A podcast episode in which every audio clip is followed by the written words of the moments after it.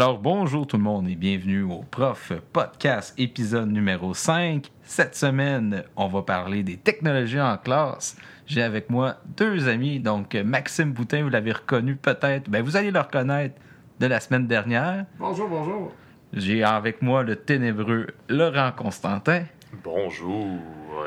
Alors, cette semaine, on va parler des technologies en classe, mais avant de commencer, euh, je vais plugger mon commanditaire de la semaine, le café Maréwa Café à Saint-Hyacinthe, café bio équitable.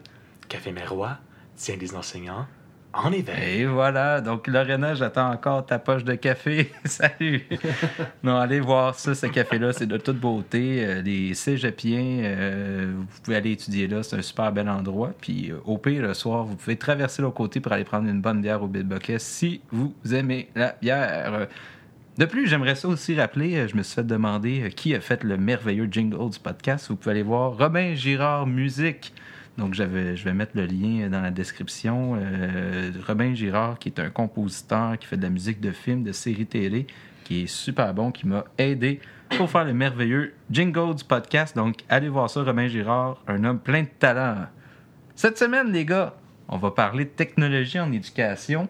Euh, c'est une réalité que je pense qui est, de, est de plus en plus nécessaire, je crois, en éducation. Il faut avoir de la formation parce que ça ça bouge énorme. Oui, ça bouge très très vite, on va se le dire. Euh, on va faire un tour de table. je vais commencer avec toi, Max. Oui. C'est quoi que ça prend C'est quoi, que... c'est quoi la, place que ça prend pour toi les technologies en classe? Bien, les technologies en classe, c'est comme dans la vie des élèves. Moi, je pense que justement, c'est euh, quelque chose qui est présent, qui est omniprésent, en fait. Donc, c'est d'amener justement l'élève à comprendre que la technologie en tant que telle, c'est plus que justement un un outil pour s'informer, ça devient un outil de travail, ça devient un outil de communication. Donc, euh, moi, je pense que les technologies sont vraiment un essentiel en classe. Puis ça reste justement à trouver le moyen de faire intégrer les technologies en classe pour s'assurer que l'élève utilise ces technologies-là à bon escient. Laurent? Ben, les technologies, si on peut dire dans la vie de tous les jours, euh, elles existent. Donc, nous, en, classe ou à l'école en tant que tel, on n'a pas le choix, si on peut dire, de, de cohabiter avec ça. Euh, les élèves connaissent plusieurs technologies, euh, touchent à tout, si on peut dire, sont, sont nés là-dedans, ils baignent là-dedans et on se rend compte que, peut-être qu'ils ne maîtrisent pas toutes ces technologies-là. Donc, j'ai déjà dit euh, à certains élèves, ben, félicitations, oui, tu as un téléphone cellulaire, tu as un ordinateur, mais tu ne sais pas comment t'en servir. Donc, mm. nous, en classe, on va être amenés, si on peut dire, à, apprendre à, l'élève à comment, pas juste mieux se servir, mais bien se servir d'un outil peut-être que technologique qui a un emploi quelconque. Puis également, j'ai entendu d'un autre enseignant, dans les années peut-être 80, euh, 90, l'école était à, l'avant-garde des technologies, c'est-à-dire que c'est pas tous les, élèves qui mm-hmm. avaient des, technologies à la maison, mais il y en avait à l'école, des laboratoires d'informatique. À, l'école, on avait Internet, alors que la maison n'avait pas encore. Aujourd'hui, peut-être en 2018, peut-être que c'est le contraire. Euh, dans les écoles, on, essaie de, de, se rattraper un peu la remorque d'une technologie qui augmente vraiment beaucoup plus rapidement. Mm. Donc, c'est pour ça que oui, euh, l'école a quand même un certain rôle à jouer pour euh, réguler, pour apprendre, pour faire de l'éducation et de la technologie. Non, on parle de technologie, euh, ça implique quoi concrètement? Il y a le fameux cellulaire, mais il y a quoi d'autre aussi qui rentre quand on parle de TIC? Ben, peut-être à savoir, toi, dans ta commission scolaire, à quoi ça ressemble maintenant? Euh, il y a beaucoup d'argent qui est investi quand même dans l'utilisation des technologies, euh, entre autres sur euh, le tableau blanc interactif, là, le fameux 2012 avec Jean Charest quand il avait dit le Québec va se doter de 100 000 tableaux interactifs. Un tableau par classe. c'est ça. Là. Donc, euh, le fameux TBI, que finalement, on se rend compte que c'est plus euh, tellement à jour. Parce non? Ça, ben, toi, c'est quoi l'utilité? Si on peut faire peut-être un tour de table, toi, c'est quoi l'utilité, Marc, en fait, du tableau blanc interactif? Parce qu'on en a tout un dans notre classe, ou presque. Je sais que certaines classes n'en ont pas encore tout à fait, mais euh, justement, on est confronté à ça. C'est présent, ça a été payé, ça a été installé, et c'est une installation permanente qui remplace souvent notre tableau vert. Donc, toi, euh, commencé dans ta classe, mm. il est où, il est situé comment et comment tu, tu l'utilises? Bien, dans si on parle juste du TBI, TBI, je, crois que je suis un mauvais élève. Honnêtement, euh, euh, je préfère de loin le projecteur parce que j'enseigne en éthique. Peut-être que j'ai pas beaucoup d'activités euh, bien planifiées pour l'éthique. L'éthique, c'est sûr que c'est beaucoup de discussions, c'est des concepts, c'est à la limite de la philosophie uh-huh. parfois. Donc, c'est à l'époque que j'enseignais univers social, c'était super pertinent pour des cartes coloriées, etc. C'était super le fun. Maintenant, je préfère de loin un simple projecteur. À mon école, on a des simples projecteurs en classe, puis pour moi, ça me rend pleinement heureux. Pour le TBI, TBI en soi, je l'utilise très peu ou des fois, je vais avoir une activité dans l'année, mais pour moi, c'est pas une, un outil exceptionnel en éthique du moins. Je sais pas pour toi, Max. Tu l'utilises pas à sa pleine valeur. Finalement, Ouais. tu utilises ton tableau interactif comme un projecteur. Ben, j'ai des, pro- j'ai des classes, j'ai des projecteurs tout simplement.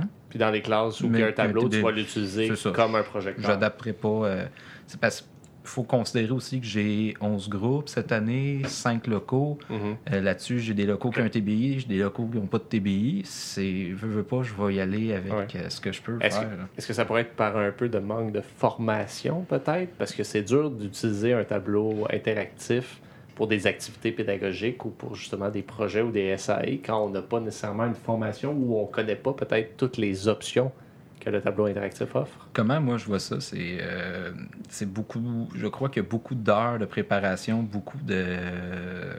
Beaucoup de volonté à vouloir créer du matériel pédagogique, didactique avec un TBI. Quand tu considères que ça te prend peut-être plus d'une heure pour créer une activité de 10 minutes, moi je vois qu'il y a un problème là-dedans. Euh, faut que ça soit performant dans mon cas, faut pas que ça prenne de temps, faut que ça soit le plus efficace possible. Ça n'empêche pas que c'est pas bon mon cours, loin de là. Mais Que je ce crois soit que- un aide plus qu'un obstacle. c'est ça, technologie. y a tellement de trucs à faire des fois. Il des...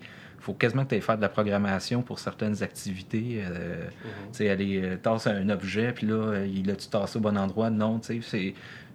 J'ai pas cette vocation-là de passer des heures sur le TBI, du moins. Si on parle TBI euh, uniquement, euh, j'ai pas cette vocation-là. Mais Max, toi, quel... c'est quoi ta, la vision que tu as du TBI en classe?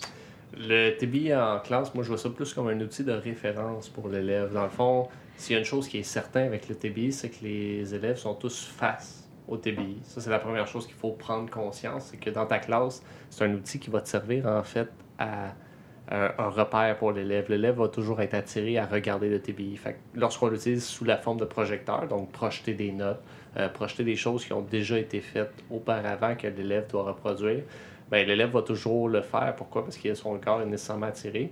Mais je pense que ce qui est important et ce qui est fait souvent plus au primaire, c'est de porter l'élève à utiliser cette technologie-là parce que souvent le professeur est à l'avant de la classe. Ben, c'est peut-être justement euh, le moment où il faut penser que cette technologie-là devrait être dans les mains de l'élève, que l'élève l'utilise, Mhm. qu'on trouve justement des options qui peuvent permettre Mhm. à l'élève d'utiliser cette technologie-là parce qu'on est conscient, puis je pense qu'on l'est tous, que l'élève va travailler dans un emploi qui n'existe pas encore aujourd'hui ou qui va demander de l'adaptation, l'utilisation de nouvelles techniques et de nouvelles technologies. Alors moi, je pense que le tableau interactif, c'est une belle entrée justement à l'adaptation pour l'élève. Fait que Mhm. de trouver justement des applications, trouver des projets qui permettent à l'élève de- d'utiliser et en fait de faire du TBI son outil de travail à lui et non le professeur qui utilise. Fait que c'est un peu ça la difficulté, je pense, qu'on rencontre avec le TBI, c'est que c'est le professeur qui l'utilise, alors que théoriquement, ce qu'on veut, l'élève, hein. ça devrait être l'élève qui l'utilise. Ouais, mais je trouve ça intéressant ce que tu dis parce qu'en effet, moi, je- si je peux en venir euh, à mon point, donc comment moi j'utilise Laurent Constantin le TBI. Là.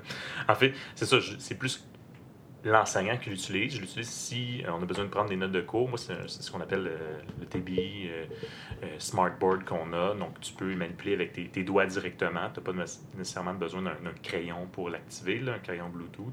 Donc, euh, ce qui est pratique, c'est que tu peux cliquer directement sur l'écran pour passer d'un écran à l'autre, pour partir une vidéo, pour euh, Mhm. donner une réponse. C'est un gros iPad. C'est un, iPad géant, c'est ça exactement. Et, et c'est ça, ce que j'utilise surtout quand je l'utilise pas comme un projecteur, justement, de juste projeter des choses, là, euh, pour surligner des choses, pour entourer. Et surtout, si je veux faire prendre des notes de cours à mes élèves, ben, si tu peux écrire directement sur le tableau blanc, donc comme c'est un tableau avec une craie, mais tu n'as pas à effacer ton tableau blanc.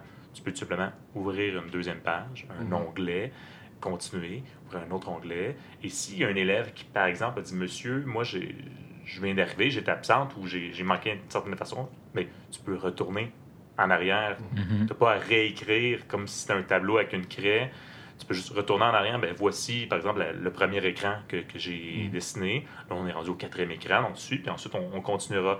Donc, c'est l'utilité que je, je fais, je fais du tableau blanc. Et les fois, si on peut dire que j'utilise euh, que je fais utiliser aux élèves le tableau blanc, c'est par exemple, bon, ben, je fais la révision, peu importe, ou je, fais appel aux connaissances des élèves. Je dis, bon, ben, est-ce que quelqu'un, en quelque part, ben, je projette une carte qui pourrait me situer tel endroit?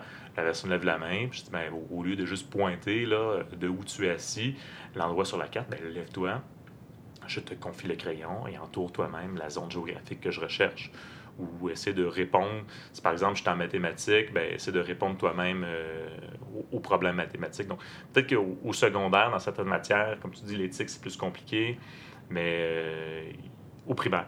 Il y a plein justement d'utilités qu'on peut retrouver et d'autres matières également, justement que ce soit mathématiques, ça, les sciences. Oui, oui. Ouais. ça parce qu'ils deviennent maîtres un peu de cette technologie-là. Tu sais. Mais au contraire, moi, je pense que ça peut être utilisé justement dans des cours comme l'éthique et la culture religieuse. Parce que là, ce qu'on voit jusqu'à présent du TBI, de la manière que c'est présenté, c'est que le TBI est une source d'information pour l'élève. Mm-hmm. Que ce soit par des notes, des cartes présentées, des vidéos projetées, ça reste une source d'information finalement.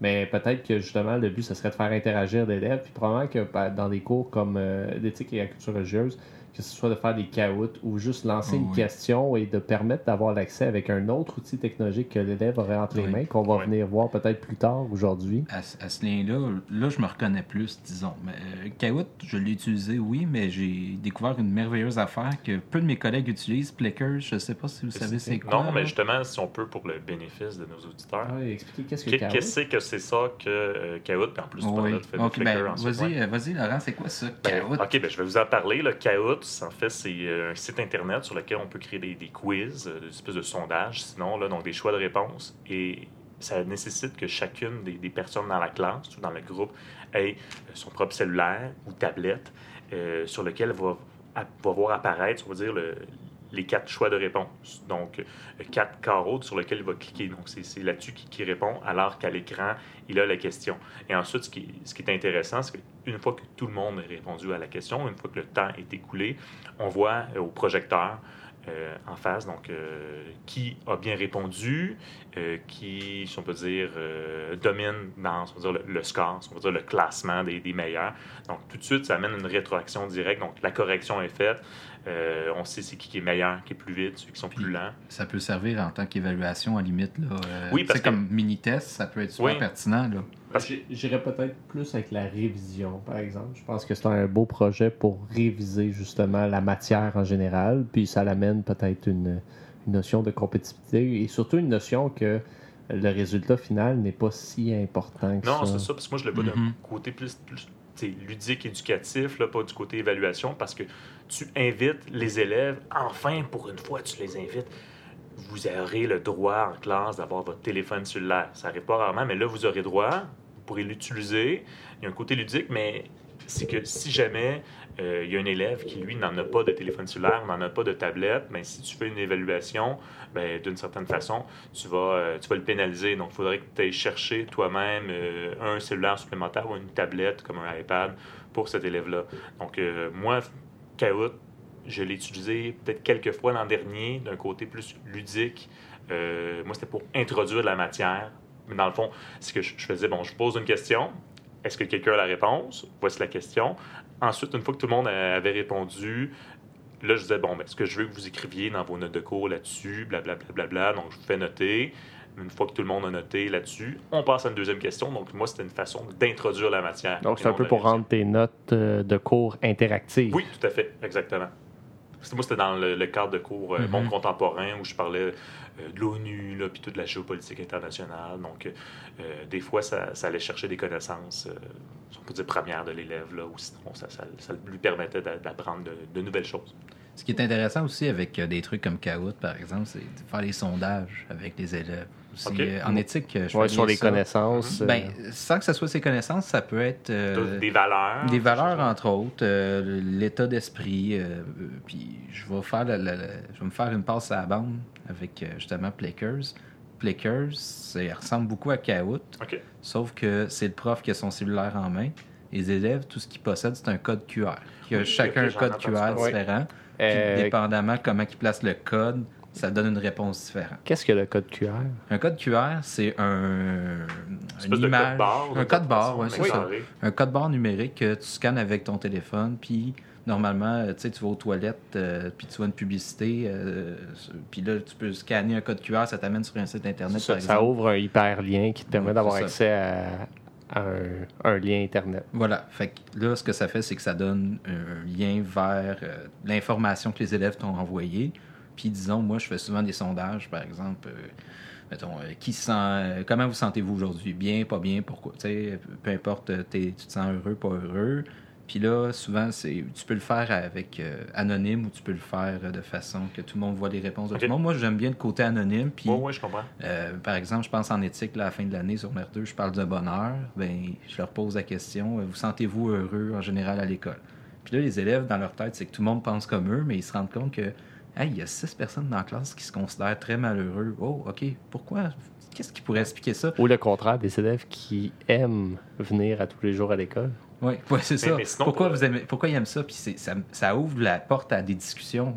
Mais pour la fonctionnalité, euh, en tant que telle, toi, euh, avec ton téléphone cellulaire, tu poses la question, ils orientent leur feuille et toi, tu vas, dois scanner Oui, l'ensemble des Ça feuilles. prend ou trois secondes. c'est- C'est c'est assez fluide pour que tu fais Oui. juste Puis un, le un relevé de toute la classe. En fait, j'ai mon cellulaire, je Ouais. scanne leur code QR. Ils lèvent Ah, ok. chacun leur code QR en- Wow. dans les airs comme ça.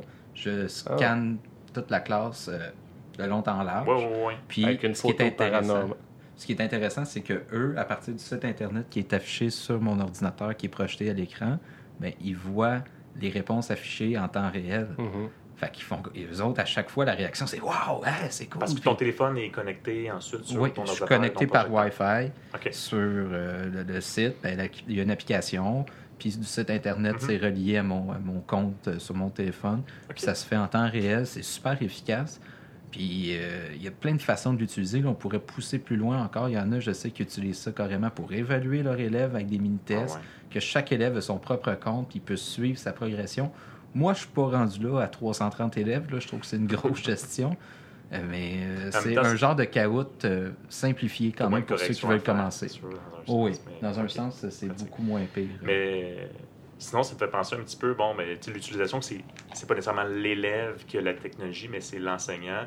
J'ai déjà vu aussi dans certaines classes, ben, l'enseignant, au lieu d'être toujours devant son, son tableau, que ce soit un tableau blanc ou que ce soit tout simplement un projecteur, il peut se, se promener dans la classe, il a un iPad en main, et de son iPad, euh, il projette, il y a le PowerPoint, on dire, qui est projeté devant l'écran, Oui. et avec un, un stylet, il peut annoter euh, ce qu'il a sur son iPad. Donc, c'est ce qui permet à l'enseignant de se déplacer dans la classe plutôt que d'être vraiment statique euh, devant le projecteur et tout le temps avoir le, le petit crayon sur le projecteur. Donc, pour la gestion de classe, moi, je, je trouve ça utile que, que l'enseignant, il faut que la technologie l'aide, que ce soit pas juste simplement euh, devant la classe, mais qu'il puisse se promener, interagir avec, euh, avec ses élèves. Là.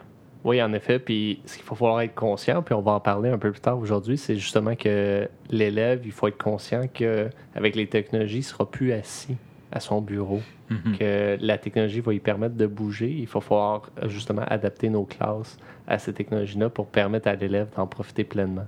Parce que euh, vous, vous, euh, l'utilisation du cellulaire, là, on tourne un peu autour du pot depuis tantôt, là, mais l'utilisation du cellulaire en classe, comment vous gérez ça? Ben, nous, présentement, à la commission scolaire, on a une, euh, on a une politique par rapport au cellulaire. Euh, la, la règle officielle est que le cellulaire n'est pas accepté en classe ou au deuxième étage, étant donné que toutes nos classes, majoritairement, sont au deuxième étage. Donc, l'élève n'a pas le droit d'amener son cellulaire en classe. Il y a l'exception de lorsqu'il y aura activité pédagogique euh, présentée par le professeur. Parce que effectivement, on se rend compte que le cellulaire que l'élève a entre les mains peut être un outil extraordinaire d'apprentissage. Et euh, c'est pour ça qu'on a mis cette, euh, cette norme-là dans le code de vie pour dire qu'il est possible que le professeur soit demande à l'élève, s'il a un téléphone cellulaire ou une tablette, de l'amener en classe pour certaines activités. Non, mais je trouve ça important parce que c'est ça, il y, a, une façon non appropriée d'utiliser le cellulaire, puis une façon appropriée. Puis nous, notre, notre façon, c'est c'est pas nécessairement de, de décourager la façon non appropriée, non appropriée mais c'est plutôt d'encourager la chose appropriée. Donc, c'est-à-dire en classe, là, euh, c'est pas de- d'envoyer des photos à ses amis, de texter, Oui. euh, d'écouter de la musique, d'être distrait, mais c'est seulement justement quand on a des, des activités qui nécessitent ce cellulaire-là, que ce soit euh, faire de la recherche, ces choses-là. Donc, à l'école où je suis, c'est vraiment l'enseignant qui, est maître de sa classe. Donc, tu décides toi-même de la politique dans ta classe. Donc, est-ce que tu l'autorises, est-ce que tu ne l'autorises pas? Moi, j'ai décidé que dans ma classe, le cellulaire, c'est pas juste que je veux pas le voir quand la cloche est sonnée. Tu passes le pas de la porte, ton cellulaire, il disparaît, comme tes écouteurs, tu mets ça dans tes poches, tu fais ça sur. Et que si je le vois, ben, je vais le prendre et je te le redonne à la fin de la période. Et si ça se répète, ben, euh, je vais le prendre et tu iras le chercher chez la direction. Parce que je pense qu'il faut être clair au niveau de ces Mhm. élèves-là. Puis on, m'a déjà reproché par le passé, c'est pour ça que j'ai vraiment mis ça clair avec mes élèves dès le jour 1, en disant, mais Laurent, les, les jeunes, dans ta classe, ils ne savent pas s'ils ont droit ou s'ils n'ont pas le droit. Donc c'est pour ça qu'ils ont des comportements un peu confus ou distraits. Mhm. Euh, moi, ça fait trois ans, là, j'ai mis ça en place. Euh, j'ai euh, commencé à mettre une espèce de contrat euh, dès, le dé- dès le premier cours de l'année. Je leur fais signer un contrat que eux le signent, mais leurs parents aussi euh, le signent. En gros, c'est. euh, la règle dans l'école, c'est que tu n'as pas le droit d'avoir ton cellulaire en classe, comme ce que j'ai compris avec vous autres ici. Nonobstant, c'est possible qu'un moment, un moment donné, l'enseignant décide de faire une activité, whatever, avec le Mhm. téléphone. À ce moment-là, tu t'engages à respecter les règles. Donc, pas de réseaux sociaux, pas de textos, etc. Tu dois faire la tâche demandée. Puis, euh, avec ça, une fois que la tâche est demandée, ben, tu fais ce que tu as à faire. Si je te vois faire d'autres choses que pas rapport, ben, Mhm. tu t'es engagé et tu as signé le contrat et tes parents ont signé le contrat que l'enseignant a le droit de prendre ton ouais. téléphone pour la journée, puis tes parents devront le chercher. Puis les élèves sont d'accord avec ce principe-là. Je leur dis, le téléphone, le but, c'est pas de vous empêcher de, de l'utiliser. C'est un super bel outil, mais vous savez pas comment l'utiliser. Pour vous, c'est- ça sert juste à vous faire des égaux portraits. Il y a plus que ça avec ça quand même. Là. Le tout à fait. Oui, puis si tu mets les règles claires en partant, Ah oui. les élèves désirent ça, en fait, Puis- avoir une clarté dans les règlements. Fait que si toi tu l'offres, c'est certain que c'est très difficile d'être contre la chose pour l'élève. Ça m'est déjà arrivé aussi des élèves, euh, projet pas rapport à un moment donné, puis euh, fallait qu'il y avait besoin de quelque chose qui était sur Internet pour une information. Puis Mhm. ils viennent me voir, monsieur, puis-je utiliser mon téléphone, je ferai ça, ça, ça. Je dis, tu connais les règles, absolument, puis je vais vous montrer ce que j'ai fait après. Fait au moment que tu es transparent avec l'élève, au moment que tu es Ouais. clair avec, lui-même va embarquer là-dedans, puis il va vouloir Mhm. l'essayer. Puis moi, euh, à date, j'ai pas eu une mauvaise surprise. Je pense que j'ai confisqué une fois un téléphone en trois ans avec ce principe-là. Puis l'élève, c'est parce qu'il avait reçu un Snapchat, puis euh, ça a fait ding, ding, ding dans la classe. Je l'ai regardé, j'ai tendu la main, elle a dit Ah oui, j'ai compris. Puis, tu sais, elle s'est pas obstinée. Donc, je crois pr- profondément à ce principe-là. Mais ça avait déjà arrivé dans le passé. Une élève m'avait fait à croire que son père avait le cancer à l'hôpital parce qu'elle avait reçu un texto, puis elle voulait garder son sel, puis elle pouvait pas s'en passer. Ça, c'est terrible. Là. Je veux Mhm. dire, il y a un problème, là, mais quand c'est clair, c'est clair. Oui, à écouter l'épisode probablement sur justement la dépendance, euh, la cyberdépendance.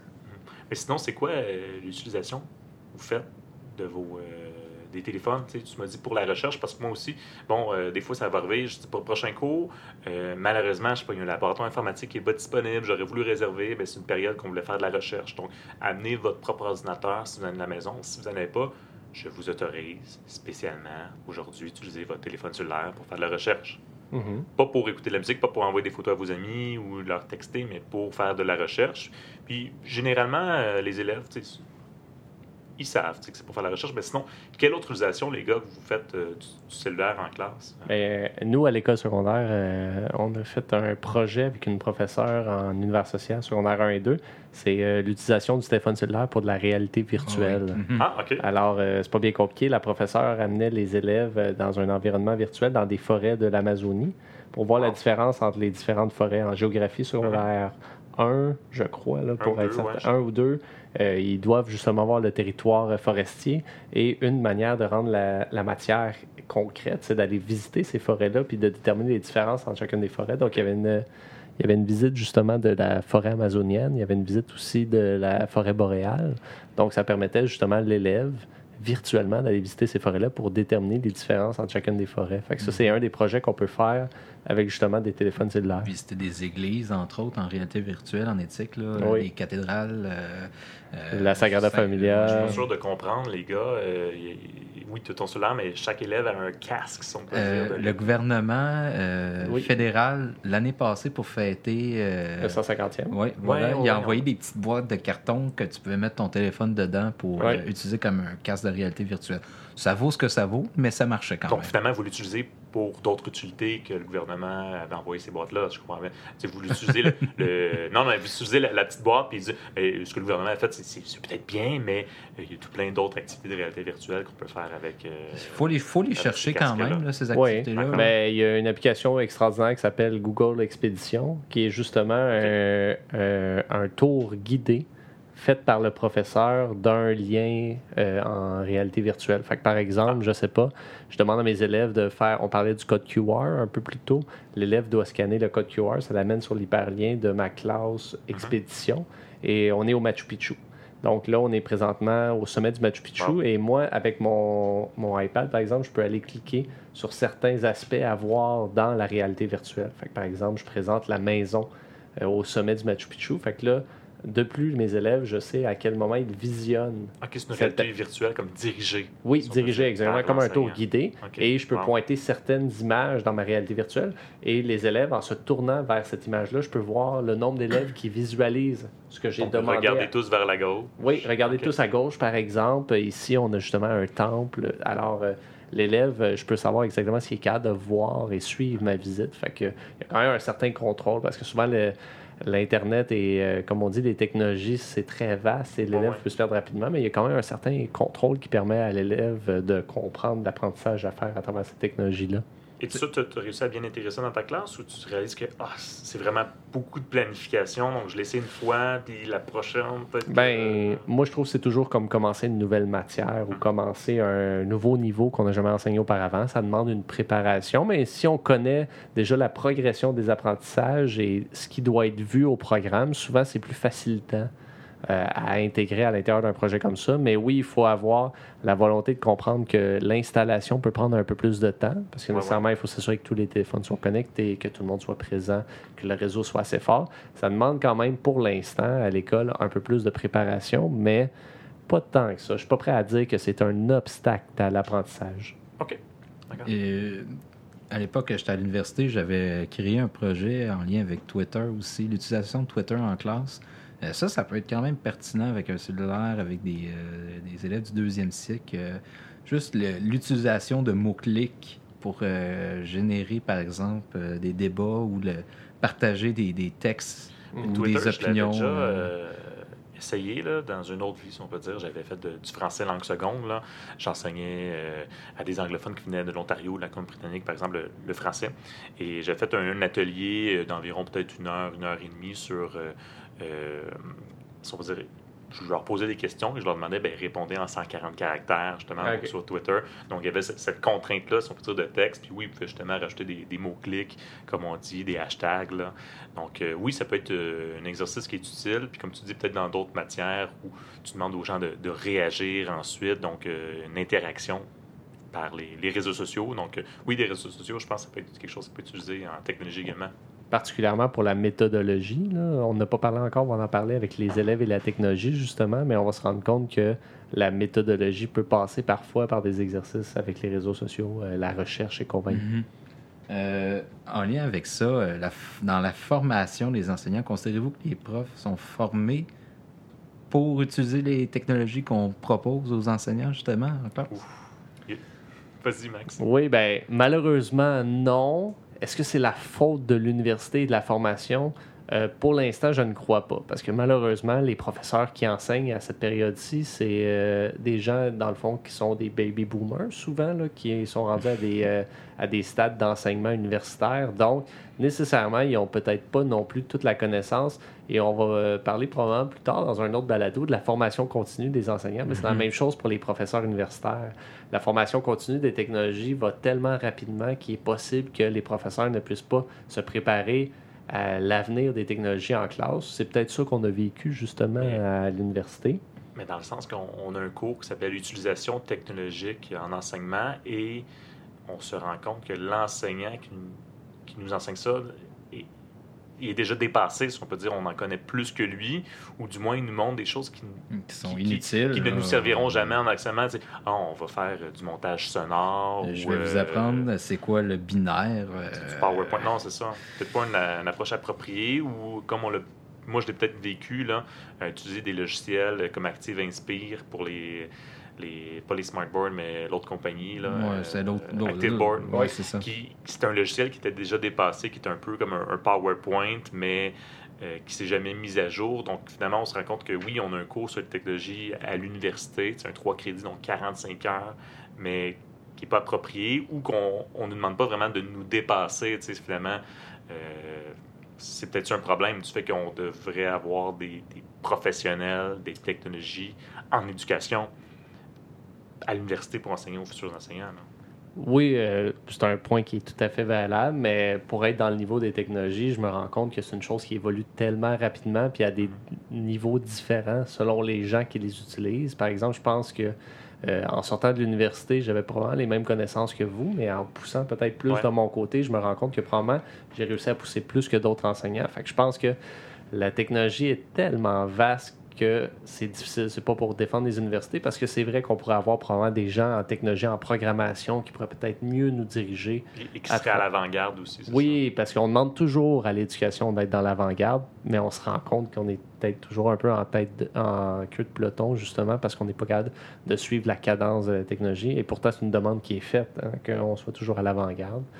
Mais effectivement, la formation des maîtres va être à modifier probablement, surtout au niveau des technologies. Est-ce que ça veut dire peut-être passer par un autre, euh, un autre domaine? Parce que là, c'est des sciences de l'éducation. Peut-être les sciences de l'informatique et des mathématiques peut-être pourraient nous préparer mieux, adéquatement, justement, à ces technologies-là. Entre autres, euh, sur le fameux euh, blackout euh, du système, parfois, euh, ça peut bugger. On peut être, euh, on peut être parfois dé- dépourvu quand ce système-là lâche. Il faut juste penser justement que nos présences se prennent sur Internet. Euh, des fois, on a des vidéos, on a beaucoup d'informations. Oui.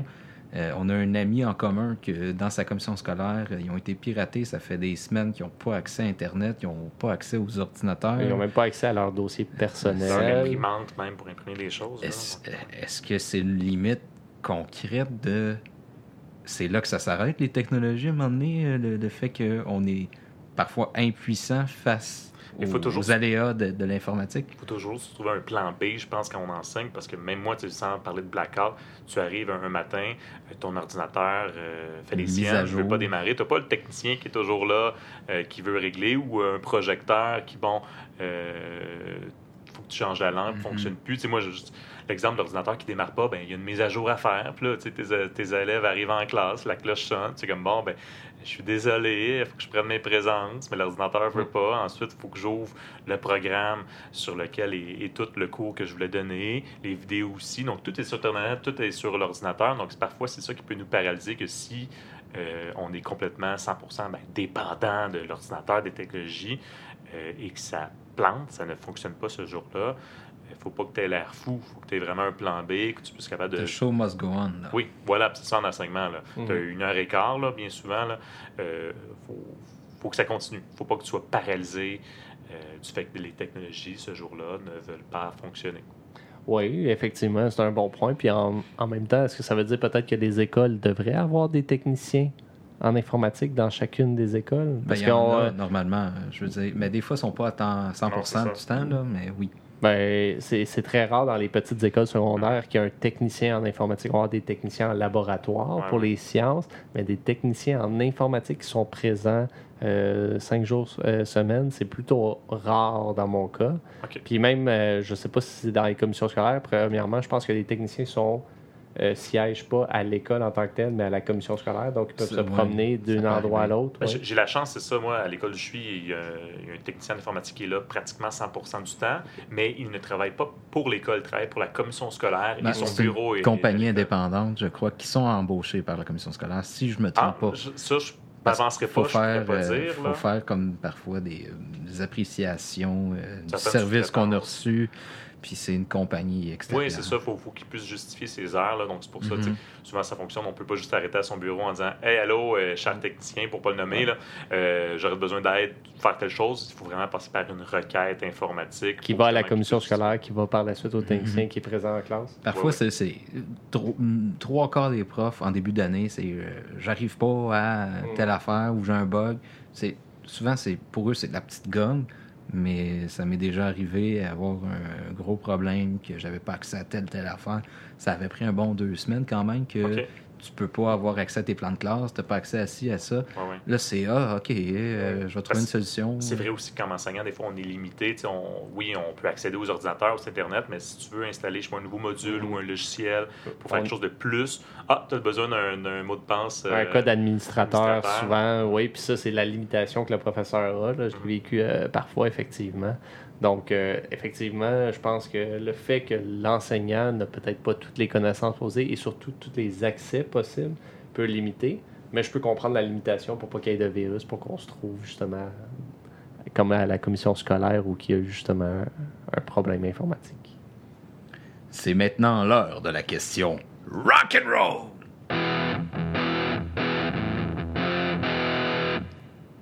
Est-ce qu'on devrait débloquer Facebook? Dans les écoles? Oh! C'était vraiment une bonne question.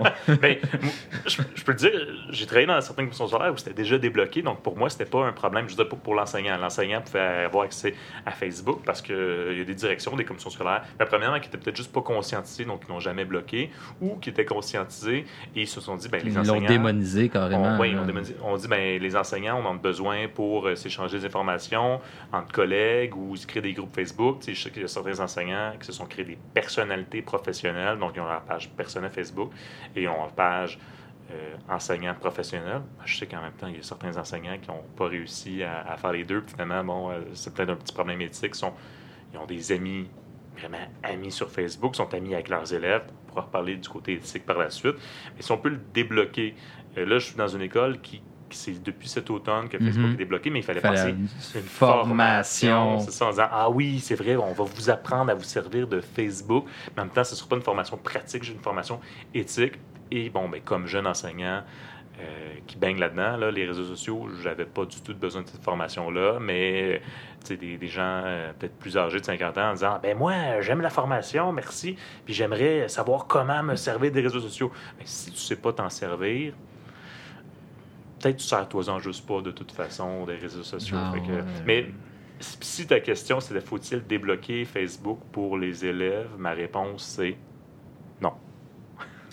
Ben, la, la question est toujours est-ce que c'est sur les postes de travail ou je ne sais pas si vos élèves ont accès au Wi-Fi à l'intérieur de votre école? Oui, mais sur les Wi-Fi, euh, Le, le Facebook est bloqué. Ouais, voilà. Ah, ok. Mais pour les ordi enseignants, depuis cette année, c'est débloqué dans notre commission scolaire, Max. Voilà.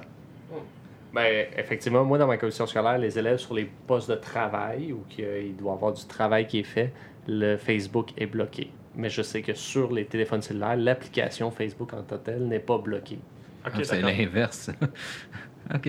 Oui, effectivement. Fait que là, la question est ben, pourquoi le bloquer si les élèves ont accès? Fait qu'on est dans une autre situation, effectivement. Et si on parle de d'autres réseaux sociaux, tu sais, je sais que certaines commissions scolaires euh, vont bloquer Facebook, mais ne vont pas bloquer euh, Instagram donc, euh, ou euh, d'autres réseaux sociaux, peu Ask importe. Donc, FM. Qu'est-ce que AskFM? Ask FM est un réseau social où on pose des questions anonymes à quelqu'un et elle répond publiquement. OK, d'accord. Bon. Ça peut donner des dérives au niveau de la cyberintimidation, qui pourrait être le sujet d'un prochain podcast. Mais euh, euh, moi, personnellement, euh, ça fait plusieurs années que. Ben, ça fait deux ans que j'ai pas eu. euh, que j'ai débloqué. euh, pardon, que j'ai supprimé mon compte Facebook Oui, c'est vrai. pour des raisons de vie, pri- vie privée, vie Mais tu te rends professionnelle. compte que tu n'as pas besoin de ça dans ta vie. C'est un- une Non, distraction. ça. là. Puis, pour plein de raisons. Puis là, dernièrement, avec le podcast, justement, j'ai dû créer une page Facebook, Facebook parce que je suis quand même pas dur. Ouais, ouais. je, je voudrais avoir un peu de gens qui écoutent.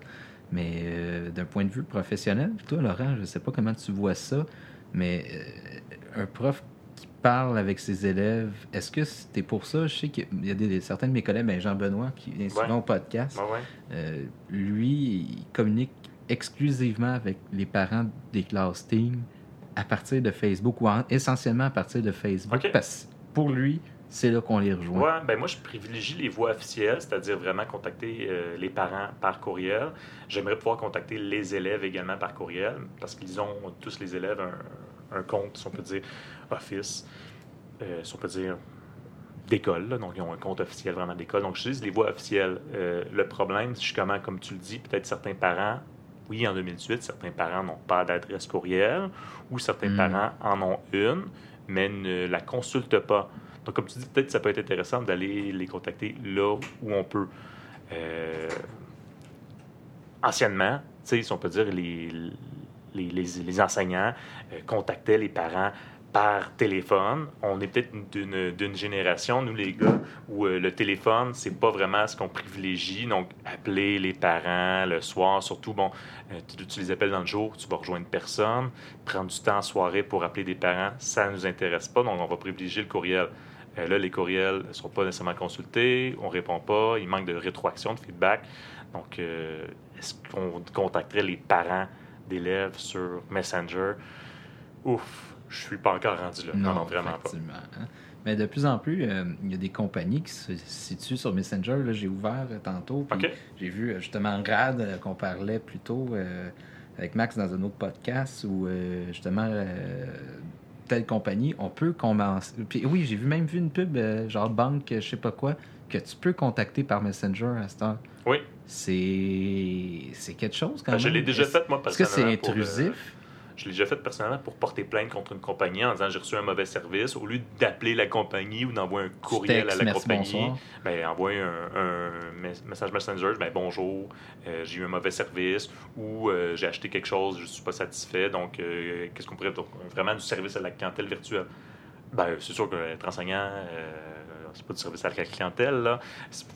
On peut faire un bon suivi, mais il faudrait vraiment créer un, Facebook professionnel. Donc, j'ai une page Laurent Constantin Pro, si on peut dire, ou Laurent Constantin enseignant, où je fais contact, euh, où je contacte les, les parents. Mais euh, je, trouve, que la, barrière, si on peut dire, entre vie professionnelle et vie privée sur les réseaux comme ça est pas assez étanche. Donc, c'est pour ça que je suis pas encore prêt vraiment à, à- prendre ce- cet axe-là. là. Oui, effectivement. Tout dépend de la situation. Je pense à des programmes spécialisés comme les programmes de hockey, par exemple, pour rejoindre l'ensemble des, Mhm. des, euh, des parents par rapport à un tournoi qui s'en vient, des dates de départ ou les heures.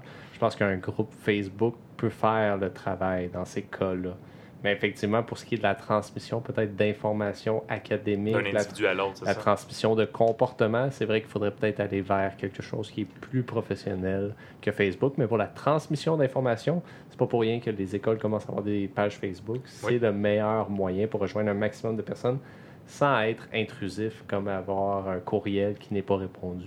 Euh, je fais peut-être vieux jeu encore là-dessus, là, mais euh, j'essaie de renseigner le plus possible mes élèves. Tu sais, on parle d'éduquer les jeunes, comment utiliser les technologies, mais aussi, le- le- je vais parler de citoyenneté web, je vais parler de Oh oui, comment de faire. être là. éthique sur les réseaux sociaux. Puis ça, ça- je pense que ça rentre autant dans l'utilisation des technologies parce que, oui, les élèves, euh, il, il va y avoir de la dérive parfois, puis en, en éthique, là, tout ce qui est euh, cyberintimidation, euh, usage euh, des technologies euh, qu'on pourrait qualifier d'illégal, puis là, on peut, on, peut, on peut voir plein de choses à travers ça.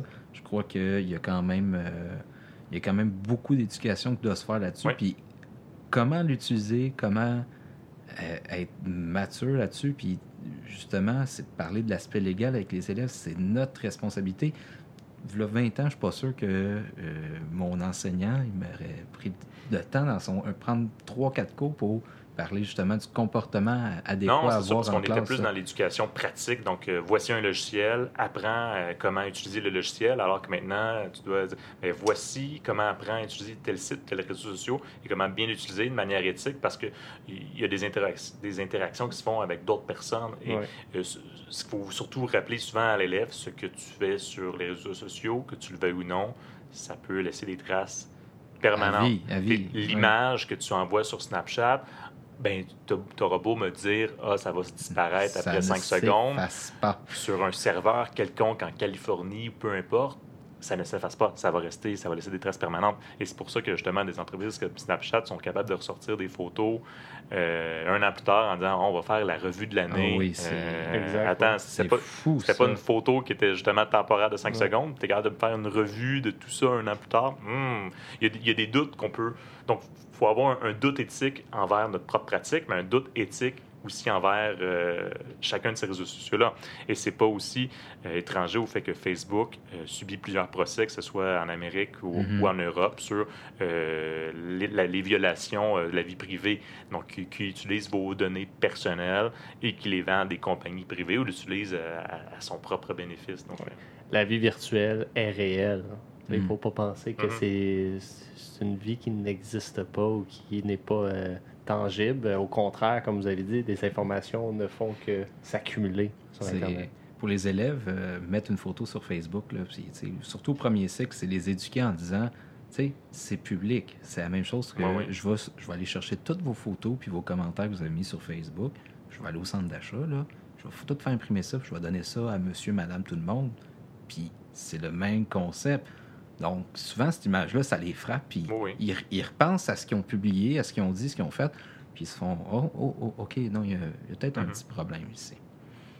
Hey, les gars, euh, je dirais que c'était un bon podcast, ça. yeah! Pas pire. Pas pire, pas pire. Vous êtes Hey, bon. merci beaucoup, Laurent. Ça fait plaisir! Merci beaucoup, Max. Hey, toujours un plaisir. Au plaisir de se revoir. Euh, pour vous, chers auditeurs du podcast, vous pouvez toujours retrouver euh, nos balados sur euh, baladoquebec.ca et sur YouTube, les profs podcasts. Euh, éventuellement, j'espère encore pouvoir, je, je me répète, c'est pas encore arrivé sur iTunes. je vais faire mon gros possible pour le mettre aussi sur Google Play euh, Music. Je crois que je peux le mettre là-dessus, Spotify peut-être. Euh, si vous avez des commentaires, des suggestions, n'hésitez pas. Partagez, s'il vous plaît. Euh, ben, je vous- vous supplie pas quand même, mais partagez. C'est intéressant de, de- de- de pouvoir euh, parler de notre belle profession, des enjeux. Si vous avez des suggestions de sujets aussi, ça va me faire plaisir euh, de les tenir en compte. Puis si c'est possible, on va en parler. Et même des questions des parents, des enseignants. et Oui. autres. C'est pas juste pour les profs, là, on s'entend, c'est pour euh, tout le monde. Démocratiser notre profession. Voilà. Je vous souhaite une belle semaine. Salut!